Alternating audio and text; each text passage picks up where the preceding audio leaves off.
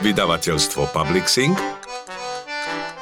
a vydavateľstvo Slovart uvádzajú titul Georgia Orwella Zvieracia farma. Audioknihu číta Ivo Gogál. Preložil Miloš Rupelt. Kapitola 1 Pán Jones, majiteľ panskej farmy, pozatváral na noc kurín. Bol však taký opitý, že zabudol privrieť aj otvory na dvierkach. V tancujúcom svetelnom pruhu lampáša sa širokým krokom pretackal cez dvor, pri zadnom vchode skopol z nôh čižmy, zo suda v komore si načapoval posledný pohár piva a zamieril hore rovno do postele, kde už chrápala pani Jonesová.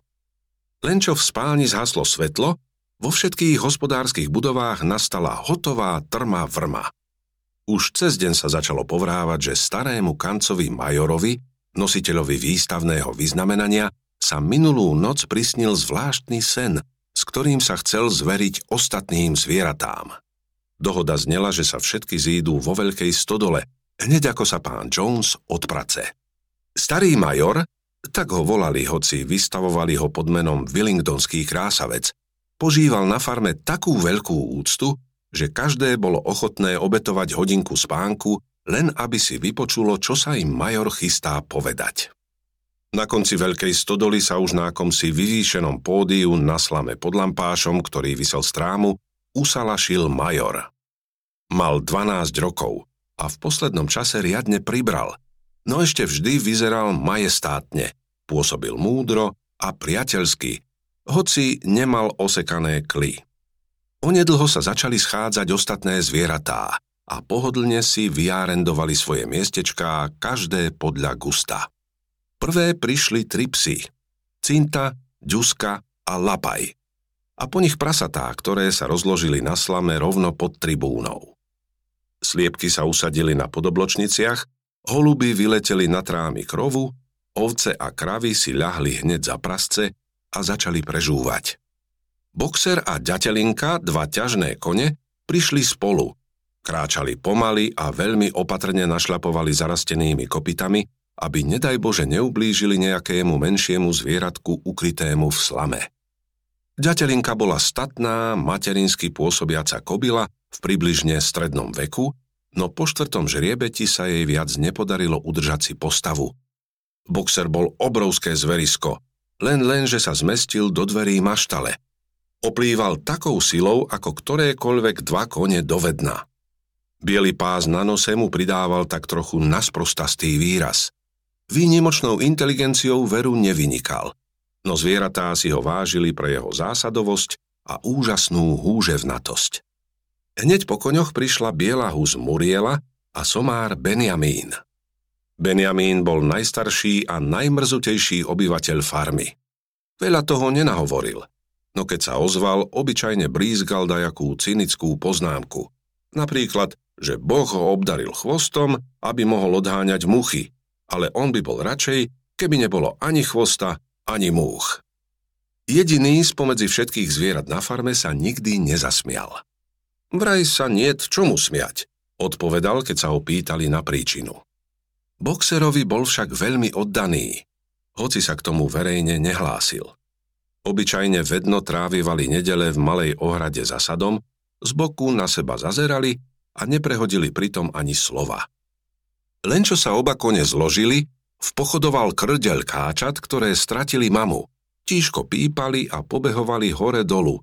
Hľadali si miestečko, kde by ich nikto nepristúpil. Ďatelinka im veľkou prednou nohou urobila akúsi ohradu, kačiatka sa v nej zahniezdili a okamžite zaspali. Neskôr afektovane došla pochabá parádnica biela kobila Molly, ktorá ťahala bričku pána Jonesa a koketne prežúvala kocku cukru. Zaujala miesto hneď vpredu a začala zvodne pohadzovať hrivou, dúfajúc, že upúta pozornosť červenými stuhami, ktorými ju mala poprepletanú. Posledná zo všetkých prišla mačka. Najprv sa ako obyčajne poobzerala po teplučkom miestečku, až sa nakoniec vtlačila medzi boxera a ďateľinku. Tam si spokojne priadla počas celého Majorovho prejavu a nepočula z neho ani slova. Boli tu teda všetky zvieratá okrem Mojžiša, zdomácneného havrana, ktorý spal na bidielku pri zadnom vchode. Keď major videl, že sa všetci pohodlne uvelebili a netrpezlivo čakajú, zakrochkal si a začal. Druhovia, už ste počuli, že dnes v noci sa mi prisnil čudný sen. Ale k nemu sa vrátim neskôr. Najprv vám poviem niečo iné. Myslím, druhovia, že už medzi vami nebudem dlho. Ale skôr ako zomriem, považujem si za povinnosť podeliť sa s vami o múdrosť, ktorú som za svojho života nadobudol. Som starý. Dlho som sám ležal v chlieve a tak som mal dosť času premýšľať o živote. Nuž a dovolím si tvrdiť, že ho dnes chápem lepšie než ktorékoľvek iné zviera. A práve o tom chcem s vami hovoriť. Druhovia, čo je podstatou života nás zvierat? Povedzme to otvorene. Náš život je biedný a krátky. Samá lopota. Narodíme sa, Dostávame iba toľko potravy, aby sme nezdochli a tie, ktoré sú na to určené, musia ešte aj drieť do posledného zvyšku síl ako otroci. No len čo prestávame byť užitočné, ohavne kruto nás zabíjajú. Po roku života nejaké zviera v Anglicku nevie, čo je to šťastie alebo oddych. Nijaké zviera v Anglicku nie je slobodné. Život zvieraťa je len utrpenie a otročina. Taká je pravda. Var je to dané zákonmi prírody. Je to preto, lebo naša zem je taká chudobná, že nemôže zaručiť slušnú existenciu všetkým, čo na nej žijú? Nie, druhovia. Tisíckrát nie. Anglická zem je úrodná. Podnebie dobré. Pôda schopná poskytnúť hojnosť potravy oveľa väčšiemu množstvu zvierat, ako na nej žije teraz. Už len táto naša farma by uživila tucet koní, 20 kráv, 100 oviec a všetci by si žili v pohodlí a dôstojne, tak ako si to teraz nikto z nás nevie ani predstaviť. Prečo teda stále trpíme v týchto mizerných podmienkach?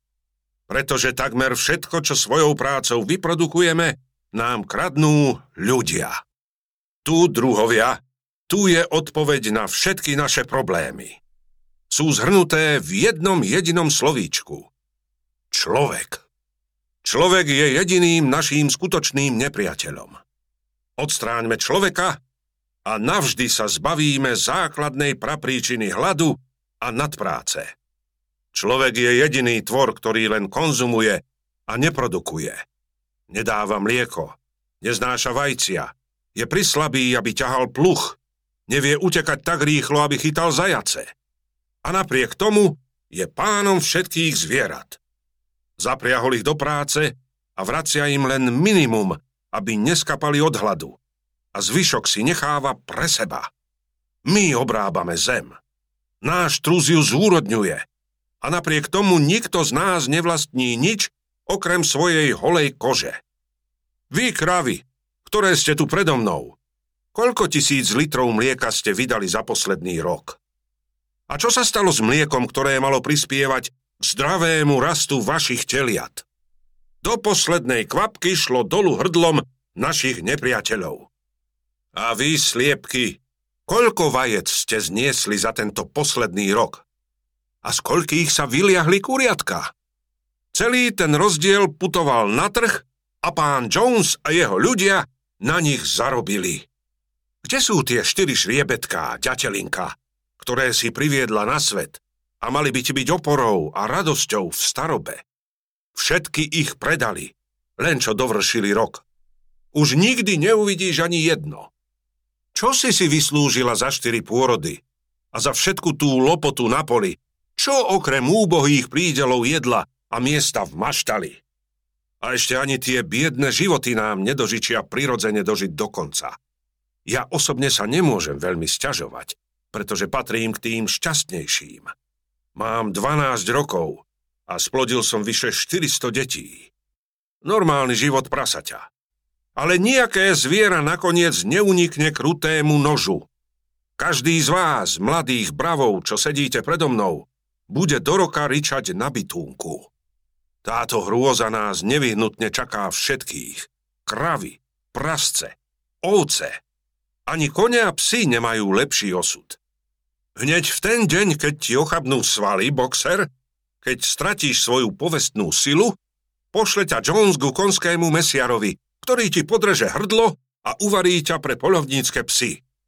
A pokiaľ ide o psy, keď zostarnú a vypadajú im zuby, Jones im priviaže na krk tehlu a hodí ich do najbližšieho rybníka. Či nie je nad slnko jasnejšie, druhovia, že všetko naše zlo pochádza z tyranie páchanej ľudským pokolením? Zbavme sa človeka a výsledky našej práce budú patriť nám. Za noc by sme sa mohli stať bohatými a slobodnými. Čo teda preto musíme urobiť? pracovať dňom i nocou, telom i dušou na zvrhnutí človeka. To je moje posolstvo, druhovia. Vzbura! Neviem, kedy k nej dôjde. Možno to bude o týždeň, možno o sto rokov. Ale akože mám slamu pod nohami, viem, že skôr či neskôr spravodlivosť musí prísť. Zamyslite sa, druhovia. Venujte tomu aspoň zvyšok svojho krátkeho života. A predovšetkým odkážte toto moje posolstvo ďalším generáciám. Tým, ktoré dovedú náš zápas do víťazného konca. A nezabudnite, druhovia, vaše rozhodnutie musí byť nezvratné. Nesmiete sa dať obalamutiť. Nikdy neverte, ak vám budú nahovárať, že ľudia a zvieratá majú spoločné záujmy, že blahobyt jedných je aj blahobytom druhých. To všetko sú klamstvá. Človek slúži výlučne svojim záujmom. A medzi nami zvieratami nech prekvitá dokonalá súdržnosť, neochvejné priateľstvo v spoločnom boji. Všetci ľudia sú nepriatelia. Všetky zvieratá sú si druhmi. V tej chvíli nastal úžasný rozruch. Počas majorovho prejavu sa štyri veľké potkany vykradli z dier, sadli si na zadné a počúvali. Zrazu ich zbadali psy a potkany sa zachránili len bleskovým útekom. Major zdvihol paprču, aby si vynútil ticho. Druhovia, povedal. Je tu jeden bod, ktorý si musíme vyjasniť. Sú divé zvieratá, napríklad zajace a potkany. Naši priatelia alebo nepriatelia. Hlasujme. Navrhujem tomuto zhromaždeniu zaujať stanovisko k spomenutej otázke. Sú potkany priatelia? Hlasovanie prebehlo okamžite a účastníci sa prevažnou väčšinou zhodli na tom, že potkany sú im druhmi. Len štyria boli proti. Tri psy a mačka, ktorá, ako sa neskôr ukázalo, hlasovala za aj proti. Major pokračoval. Už len krátko. Chcem iba zopakovať. Nikdy nezabúdajte na svoju povinnosť nenávidieť človeka a všetky jeho maniere. Každý, kto chodí na dvoch nohách, je nepriateľ. Kto chodí na štyroch nohách alebo má krídla, je priateľ. A nezabúdajme, že v zápase s človekom nesmieme prevziať jeho spôsoby. Aj keď si ho podmaníme, Nesmieme prijať jeho zvyky. Nijaké zviera nikdy nesmie bývať v dome alebo spať v posteli. Obliekať sa, požívať alkohol, fajčiť, dotýkať sa peňazí alebo zaoberať sa obchodom. Všetky ľudské zvyky sú zlo. A čo je najdôležitejšie, nijaké zviera nikdy nesmie tyranizovať príslušníka svojej rasy. Slabý či silný, múdry či hlúpi, všetci sme bratia. Nijaké zviera nikdy nesmie zabiť iné zviera. Všetky zvieratá sú si rovné. A teraz vám, druhovia, porozprávam, čo sa mi snívalo predošlej noci. Ťažko ten sen opísať. Bol to sen o zemi, z ktorej zmizol človek. To mi ale pripomenulo čosi, na čo som už dávno zabudol. Pred mnohými rokmi, keď som bol ešte malý bravček, moja matka si s inými prasnicami spievala starú pesničku, z ktorej poznali iba melódiu a prvé tri slová. Ako mláďa som ten nápev vedel, ale časom mi vyfúčal z hlavy. No včera v noci sa mi vo sne opäť vynoril. A čo je dôležité, vynorili sa mi aj slová piesne, ktoré zvieratá kedysi dávno spievali a ktoré potom na dlhé generácie upadli do zabudnutia. Zaspievam vám tú pieseň druhovia. Som už starý a mám chrapľavý hlas, ale keď vás naučím melódiu, zaspievajte si ju samé. Volá sa Zvery Anglická. Starý major si odkrochkal a začal spievať. Ako povedal, hlas mal v skutku chrapľavý, ale spieval celkom dobre. Bola to nákazlivá melódia, niečo medzi Aničkou dušičkou a kukurukuku. Slová zneli Zveri anglická aj írska, zveri všetkých klím a rás. Zves vám nesiem o tých zlatých časoch, ktoré prídu raz. Tyran človek z trónu zvrhnutý raz navždycky, len zvieratá budú šliapať na plodný íl anglický. Zbavíme sa krúžkov v nose, ostroch podkov postroja. Kruté byče nás už nikdy nevyrušia z pokoja.